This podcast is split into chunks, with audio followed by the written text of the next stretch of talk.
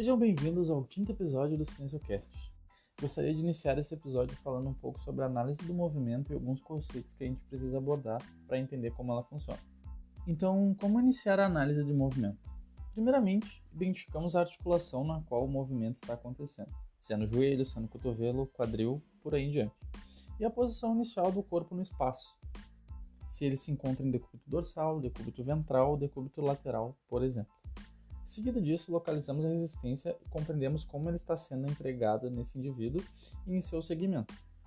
A partir disso, identificamos a fase do movimento que está sendo analisado, se é uma subida, uma descida ou até mesmo o início de salto. Como disse anteriormente, é de suma importância identificarmos a articulação que está se avaliando, além da ação articular avaliada. Se estamos tratando de uma flexão, de uma extensão ou de uma rotação, por exemplo. A tendência de força externa é a tendência de movimento articular exercida pela resistência. Por exemplo, se estamos sentados realizando uma extensão de joelhos, onde colocamos uma caneleira com peso de 2 kg nas pernas, a tendência da força externa será contrária à do movimento que estamos realizando, ou seja, a tendência é a flexão de joelho. Após isso, identificamos o grupo muscular ativo, que será o grupo muscular responsável pelo movimento. Usando o exemplo passado, onde temos uma resistência sendo aplicada na articulação e uma tendência de flexão, para vencer essa tendência e realizar o movimento de extensão, o grupo muscular ativo será o dos extensores de joelho. Vale ressaltar que, em grande parte, o grupo muscular ativo estará sendo oposto à tendência. Os motores primários são os principais músculos que fazem parte do grupo muscular ativo. Por exemplo, na extensão de joelho, o grupo muscular ativo são dos extensores de joelho, os extensores de joelho são as quatro porções do quadríceps, que são o vasto lateral, o vasto medial, o vasto intermédio e o reto femoral. Por último, temos o tipo de contração, onde determinamos se a contração é concêntrica, excêntrica ou isométrica. Seguindo adiante no conteúdo, gostaria de falar sobre as estruturas e funções do joelho. Lembrando que o joelho é formado por três ossos: fêmur, patela e tíbia. Existem duas grandes articulações aqui, articulação patelo-femoral e articulação femorotibial. Ainda pode-se citar a articulação tibiofibular proximal, que mesmo não estando diretamente ligada, possui importante função na estabilidade do joelho. Nessa nossa articulação do joelho, nós temos estruturas importantes para o seu funcionamento saudável, como os meniscos, que são estruturas fibrocartilaginosas em formato de meia-lua. Os meniscos irão ajudar na redução da tensão compressiva, aumentando a área de contato articular, reduzindo a pressão na cartilagem articular na relação fêmur-tíbia. Também estabilizam a articulação, auxiliam na propriocepção, na lubrificação e na nutrição articular. Os ligamentos também são importantíssimos para a estabilidade do nosso joelho. Os ligamentos colateral medial e colateral lateral irão limitar o movimento excessivo do joelho no plano frontal. A diferença é que o colateral medial irá resistir a cargas em valgo, onde valgo é o afastamento de fêmur e tíbia na região medial do corpo. O colateral lateral irá resistir a cargas em varo, onde varo é o afastamento de fêmur e tíbia na região lateral do corpo. Nós também temos os ligamentos cruzado anterior e cruzado posterior. O cruzado anterior vai atuar diretamente na limitação da extensão do joelho, o quadríceps está inserido na tuberosidade tibial e assim traciona a tíbia anteriormente.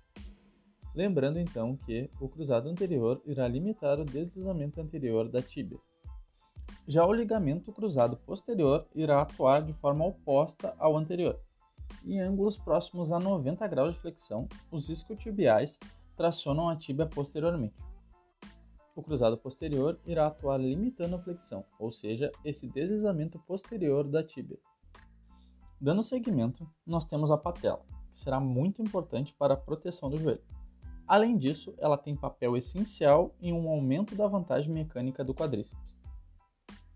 A patela vai aumentar a distância do tendão patelar e do quadríceps para o centro da articulação, o que permite que exista um maior braço de alavanca e a força para a realização dos movimentos seja muito menor. Basicamente, sem a patela, a força que teremos de fazer seria muito maior. A patela pode ainda ter um maior ou menor contato com o joelho. Quando o joelho se encontra entre 60 e 90 graus de flexão, será a maior área de contato da patela com o fêmur, onde mais ou menos um terço da área total posterior da patela está em contato com o fêmur. Ainda entre 60 e 90 graus é onde haverá grande produção de força do quadríceps. Vale salientar que, mesmo com a superfície de contato aumentada e certa diminuição de pressão, haverá uma grande compressão articular do joelho. Dando continuidade, gostaria de comentar sobre algumas questões anatômicas e os movimentos que o joelho realiza. O joelho vai realizar movimentos de flexão e extensão com até 140 graus de flexão e 0 graus de extensão, com o joelho totalmente estendido podendo passar um pouco indo até 5 e 10 graus de hiperextensão. Além disso, o joelho faz rotação interna e externa também, chegando a 30 a 35 graus de rotação interna e 40 a 50 graus de rotação externa. Cabe salientar que os movimentos de rotação são limitados, necessitando a flexão de joelho para que aconteça. Todo o compartimento lateral do joelho é responsável pela rotação lateral ou rotação externa, a cavidade tibial é menor e mais convexa, o que facilita o movimento entre fêmur e tíbia. O côndilo lateral do fêmur também é menor e o menisco lateral possui um formato de quase O, o que dá uma maior mobilidade para ele. A seguir, quero comentar com vocês sobre os músculos que atuam no joelho. Na parte anterior, nós vamos ter o quadríceps, que se divide em quatro porções, como disse anteriormente. São o vasto lateral, o vasto medial, o vasto intermédio e reto femoral. Lembrando que os movimentos de extensão acontecem na parte posterior do corpo e os movimentos de flexão acontecem na parte anterior do corpo. Entretanto, nós temos a exceção, que nesse caso é o joelho. Portanto, os músculos que se encontram na parte anterior do corpo irão realizar a extensão e os músculos que se encontram na parte posterior do corpo irão realizar a flexão. As quatro porções do quadríceps se inserem na patela e por meio do tendão patelar ocorre inserção na tíbia. Entretanto, os vastos possuem origem no fêmur e, uma vez que cruzam a articulação do joelho pela frente, são músculos monoarticulares. Portanto, irão realizar apenas o movimento de extensão. Já o reto femoral possui sua origem na pelve, portanto será um músculo biarticular que realizará também a extensão e outros movimentos que iremos abordar nas próximas aulas. Na região posterior, temos alguns músculos que atuam na articulação do joelho, chamados de isquiotibiais.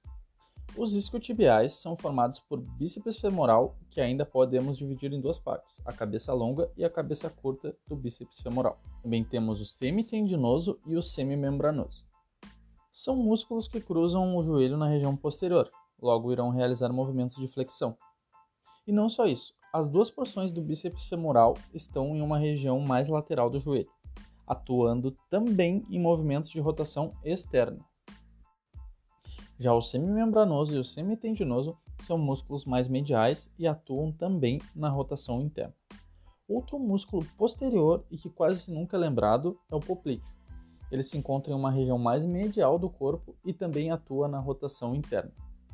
Finalizando esse conteúdo, chegamos ao final de mais um podcast. Então espero que estejam todos bem, que todos estejam conseguindo vencer a matéria, estejam conseguindo tirar suas dúvidas quando necessário. O que houver de dúvida, repito, venham até nós que nós vamos ajudá-los e seguimos por aqui. Então eu finalizo e até a próxima. Tchau!